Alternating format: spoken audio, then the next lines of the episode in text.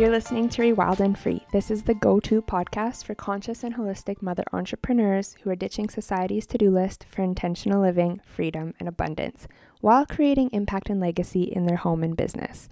If we haven't met yet, I'm Nicole Pasveer, your like hearted mom friend and biz bestie wrapped in one. I'm an ex nurse turned matrescence guide and business coach, leading women just like you into the new paradigm, where thriving in motherhood is your birthright, and so is a successful and sustainable online business. Keep listening if you're ready to unsubscribe from patriarchal motherhood, bro marketing, and boss babe culture. Because in this space, we use nature as our framework as we move towards feminine embodied business development, cyclical orientation, and slow living. Together, let's rewild and remember as we break free from survival and reconnect to what truly matters. Okay, friend, steep your tea and take the most loving breath you've given to yourself today, and let's go. Hello, hello, welcome back to another episode. This one is kind of impromptu. I mean, if I'm being honest, most of my episodes are impromptu unless they're with a guest, but this one is inspired, I guess you can say, by the flood of emails I'm seeing in my inbox lately, just around like Black Friday sales, and um, also inspired by some of the conversations I'm having with women online and in my mastermind, just around launching and selling and gearing up for Black Friday. And the things that I'm about to share with you really have nothing to do with Black Friday, but I do think that they are applicable because a lot of people are running sales, whether it's a new launch of something or a flash sale on an existing product. Um, either way, people are selling things. So, this episode is five ways to stop marketing like you have a dick. And as I said, it's inspired by the overwhelming amount of things I'm seeing in my inbox and the ickiness, for lack of a better word, of being sold to kind of the bro marketing way.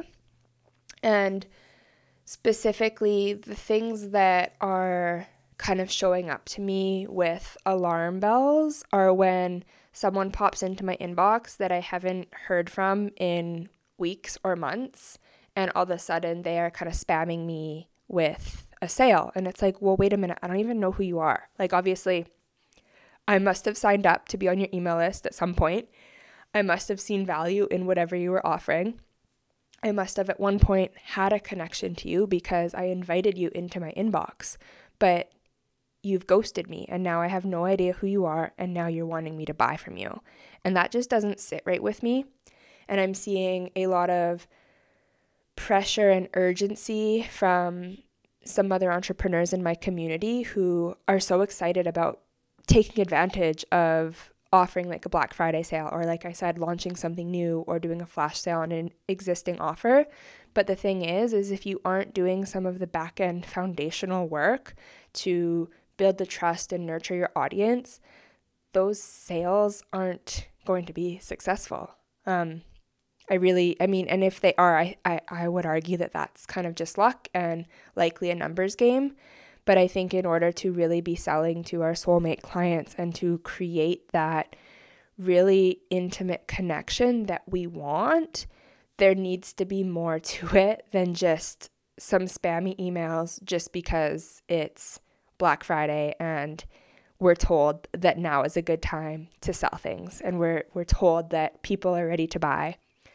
And I do think that people are ready to buy. I think there's a lot of people that wait for Black Friday sales. They know that some of their favorite creators are likely going to be um, selling something at Black Friday. So people are ready to buy. But I really, really do think it's important that that relationship is tended to and nurtured beforehand. So let's get to it. This is, like I said, a list of five ways to stop marketing like you have a dick. And the number one thing on my list is connection over performance.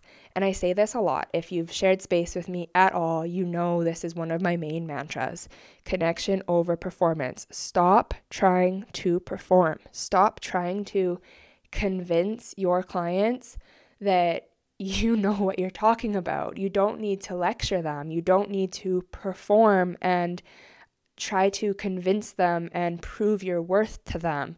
This often looks like um, like how to posts and trying to um, just kind of prove that you are an authority in in your industry that you are a leader in your industry. And all of that is really cool. We do want to kind of have that social proof and that credibility but i think there's much softer feminine embodied ways to do that. And yeah i'd say one of the one of the main ways is to uh less how to and more um, what am I trying to say?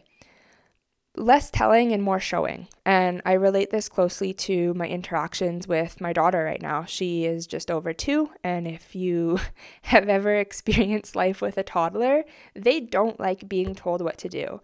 Um, anytime I ask her, tell her, it's almost like I'm talking to a brick wall. And really, the secret to getting into her mind so that she is actually listening to what I'm trying to say is to show her as soon as I get down to her level and start showing her what I was asking her to do, then it's like instantly monkey see, monkey do. And she wants to engage, she wants to pay attention. And honestly, our, our clients are no different. I think, especially as women, assuming that your client is a woman and a mother, likely a um, previous version of yourself. So it's really important to kind of tap into what we would have wanted to hear. And quite often, it's not about being lectured to, it's about feeling connected and feeling like we are seen and recognized and related to. And that doesn't come from posts that are are coming from a place of performance. And if you're listening to this and thinking, oh, well, I, I think I do this, I think my posts are giving off like connection vibes, I would love for you to kind of reflect on who you are hoping to get engagement from on your posts. Like when you make a post that you're really, really excited about, if someone in your industry shares it, does that make you light up like a Christmas tree because you feel like you've been recognized by a peer in your industry or maybe even someone that you see as superior to yourself in your industry? And if the answer is yes, I've been guilty of this. I I totally am so flattered when someone else in in my industry shares my stuff. But if that is kind of the goal and the bar we're setting for ourselves, that can really be an alarm for trying to perform because we are seeking the approval of someone else from our content as opposed to having the intention of connection. And I think connection can some hmm, okay, let me rephrase this. I think some examples to validate that your posts are connecting with your clients is having comments like, "Oh, I I feel so seen," or "I never thought of it this way," or "This is exactly what I'm experiencing." "Oh my goodness, you must have been in my head." Stuff like that really validates that you are making your clients feel connected to. Um, and my my kind of secret sauce to this is through storytelling. I think storytelling is a beautiful way to build that connection and also being like vulnerable in your storytelling. So kind of being really specific and allowing your your clients to see you show up messy and to see you in a vulnerable state because again nobody wants to be lectured to but nobody wants to be lectured to by someone that supposedly seemingly has it all together right we we feel related to when we see someone else showing up in their messy imperfect um, chaotic self. So that actually leads to number two, I guess. We're still on number one. So, yeah, number two is to be yourself. Being yourself is a way to stop marketing like you have a dick because the bro marketers out there um, are really just like carbon copies of one another, almost like robots. They're following templates, they're following um, proven strategies. It's a lot of like rinse and repeat type of stuff. And I just don't think that that is where we're going in feminine embodied business creation. I think that's kind of like a one way road to being inauthentic in our content creation. And I mean, this shows up in whatever things you're creating, whether it's social media content, whether it's emails, blogs, podcast episodes, whatever it is. Like if it is always just a carbon copy of something you've already done, that's already taking away the authenticity of potentially like whatever season of your life you're in.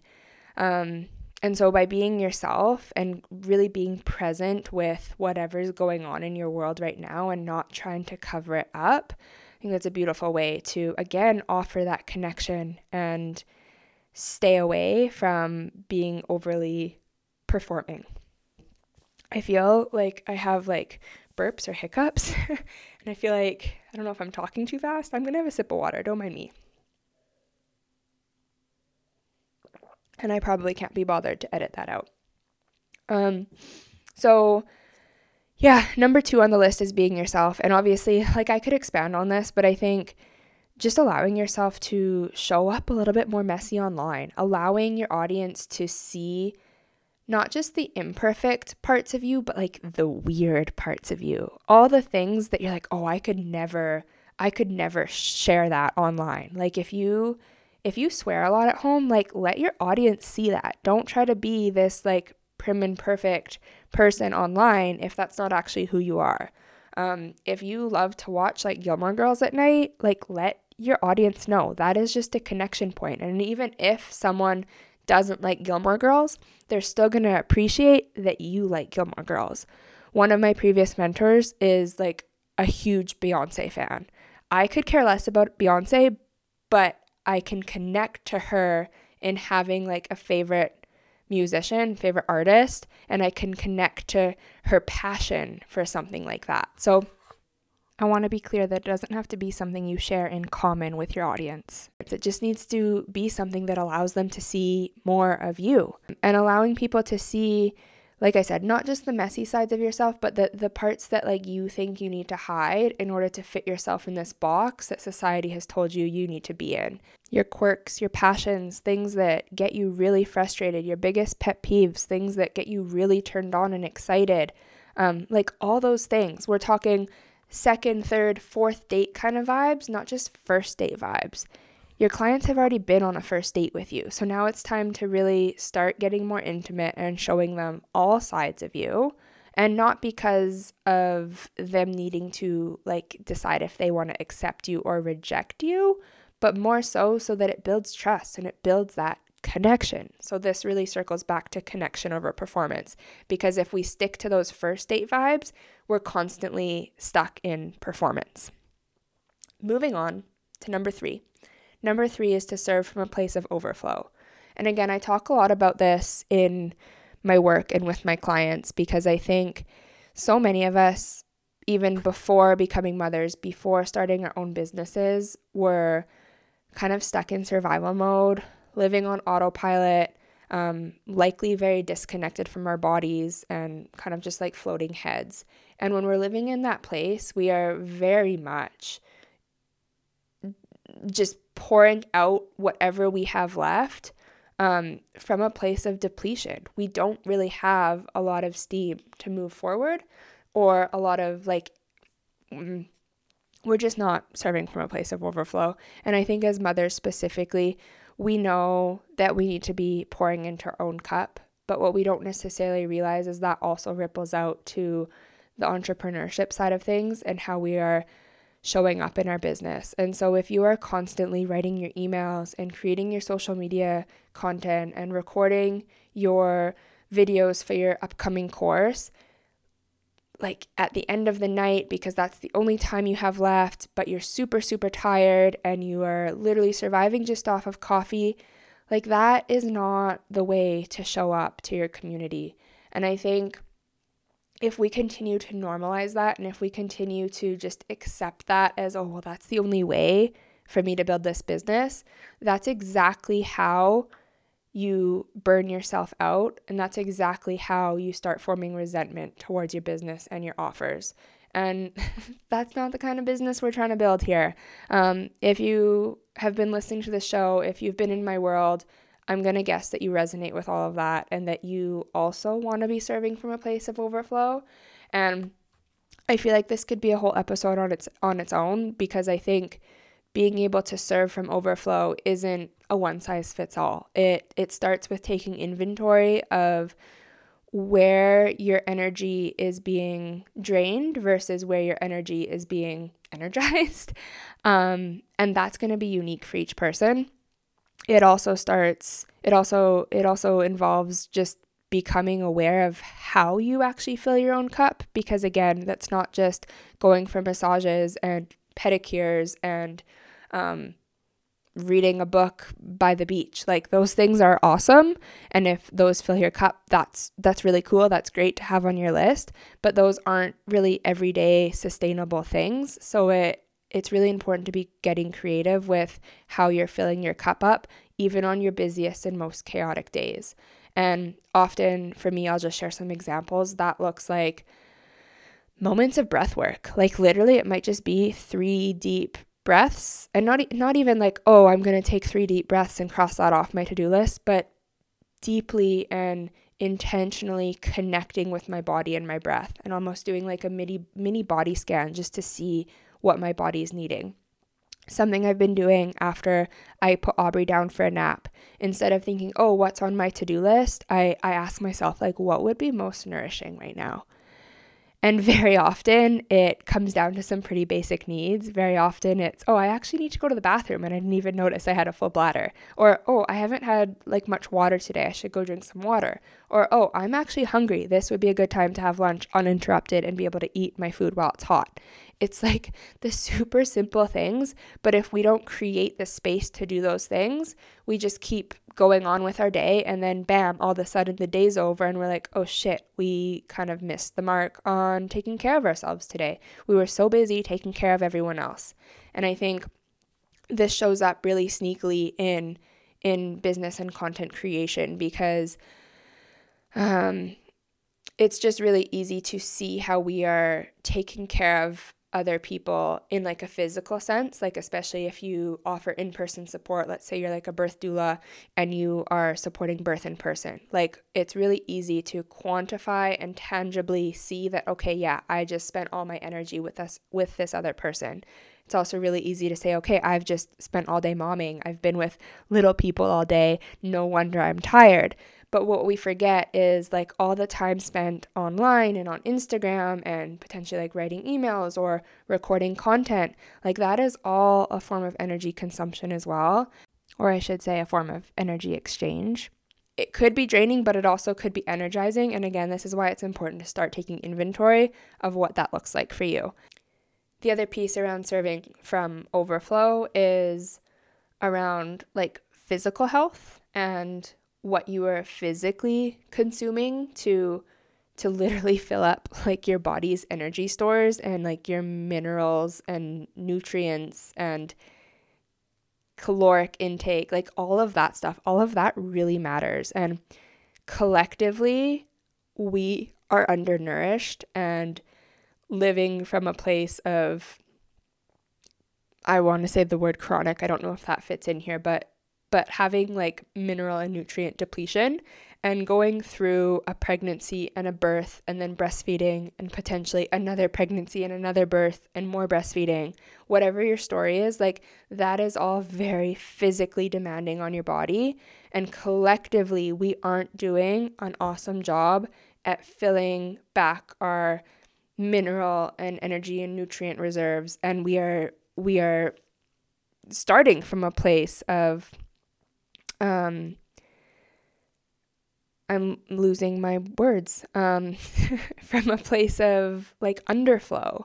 Um, and so physically, we are already living in survival. Our body is literally like screaming for more.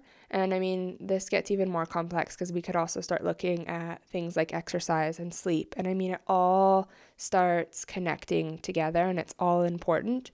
Um, I'm not going to speak too much on all of this. I um, am excited because next week I actually have um, a podcast for you guys with my friend Katie, who shares all about kind of reclaiming our physical health in motherhood and speaks a lot about this like hormonal and nutrient depletion that so many of us are experiencing. So check out that episode. It will drop next week. Um, to have more information around like the physical side of things. Moving on to number four. Number four is to lead from desire, not obligation. And again, if you've been in my space for any length of time, you know that I preach this all of the time. The episode just before this was actually around this topic. So if you want more information, go check that out. But basically, this involves like not shoulding on yourself. So, not taking action based on all the shoulds that you think you should be doing. And often those shoulds are coming from external pressures and someone else's rules, someone else's version of success. And again, in the context of like bro marketing and marketing as if you have a dick, um, this is this is someone else's version of success. These are someone else's templates and strategies, and they quite frankly don't fit in with motherhood. So again, this involves learning and taking inventory of what actually feels good, what actually brings you joy, what actually is your desire desire and pleasure obviously comes in many forms, but in the context of this conversation, I'm referring to what brings you joy in your business. What parts of your business do you actually enjoy doing? Do you like writing emails? Okay, cool. Keep writing emails. Do you like showing up live on Instagram or in your stories? Cool. Keep doing that. If you don't like those things, why are you doing them? If you're constantly feeling like you are obligated to show up online at a certain frequency, again, why are you doing that? This is where it's really important to start noticing when you're shitting on yourself. So, as your to do list builds up for the day, what things are you saying, oh, I should do that? And is that should coming from a place of desire or a place of obligation? Because someone, something has led you to believe that that's what you have to be doing. This goes without saying, but obviously, the message here is to do more of what feels good, do more of what you actually desire, and less of what you think you should be doing. Let's move on. Number five kind of goes along with this, sort of in a way. Number five is to prioritize rest. And I think our society has a really fucked up definition of what rest looks like. We've kind of been taught that rest is a reward and that we have to earn our rest. And I think as mothers, we've kind of passively accepted that like there just isn't space for rest. Like we we are moms so we are on all the time. We are doing all the things. We carry many hats. So like rest just isn't a thing that we get in this season of our life. And that's just something that I don't subscribe to. I have been very very intentional about prioritizing my rest and really reframing and redefining what rest looks like and allowing myself to engage and indulge in non productive rest. So, um, again, this kind of takes some trying things on for size. This isn't a one size fits all. This isn't something that I can just prescribe and say, okay, here's all the things you can do um, to prioritize rest because rest is going to look different to you, just like your desires and just the things that bring you joy and pleasure are all going to look different for you. So, um, I think the main message here is to just be really like protective of your energy and grounding yourself potentially like multiple times a day, not just waiting until shit hits the fan to reconnect with yourself and ground back to the present, but doing that more as a preventative thing, I guess, like like maintenance. um I also think that rest is something that we often we often might kind of label ourselves as lazy when we're resting, especially like non productive rest. Like if we are just laying on the couch and doing quote unquote nothing, it's really easy to label that as lazy. And I think part of that redefining and that reframing around the word rest is recognizing that rest is actually productive in the sense of it recharging and refueling ourselves. So coming back to um, the point around serving from a place of overflow, it's really important that we are recharging ourselves in some way. I have a feeling you probably just heard my dog Piper howling in the background. Definitely not going to edit that out. Um, it's hilarious. She howls all the time. That's like her happy bark. So that's how we know that she's happy and she's excited. Um, totally lost train of thought there, but let's keep going. There's so many analogies I could give right now to really help this land for you. Um, two of the big ones that I love and I often reorient to when I'm having a hard time allowing myself to rest is this idea of a car. And obviously, nobody bats an eyelash when you have to go get your car gas. Nobody is like, oh, you have to go fill your car up with gas. What's wrong with your car? Like, that is just so normal. Of course, you need to give your car gas. So, of course, you need to give yourself gas. And that gas often is from resting. Um, So I like that analogy. And then the other one is just really looking to nature as our template and our blueprint. And we know the seasons. We know there's spring, summer, winter, and fall. Not in that order, but you know what I mean. And obviously, like fall and winter are a time for things to die and let go and hibernate. And it's really this season of rest. And I've seen some reels going around on Instagram, some trending audio sharing about how there was a study done on some fancy trees and the fancy trees that were given, I think, like a steroid or some sort of hormone to basically make them produce um, like tree leaves all year long ended up dying really, really early. And they were basically in chronic stress. They were in survival mode. They were they were serving from a place of underflow and depletion. They were not thriving versus the trees that weren't injected whatever thing was injected into the trees to make them go go go the trees that actually got to rest and have a proper fall and winter where their leaves die off and they are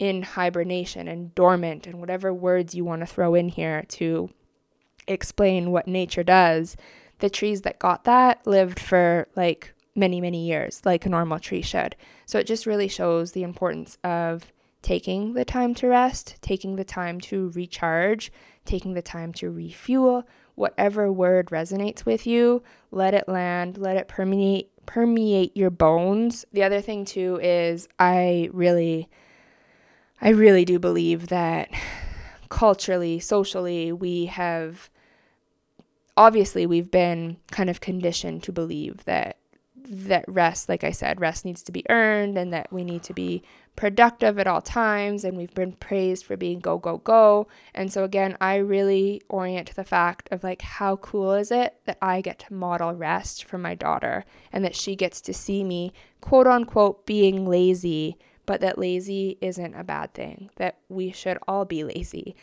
Mm.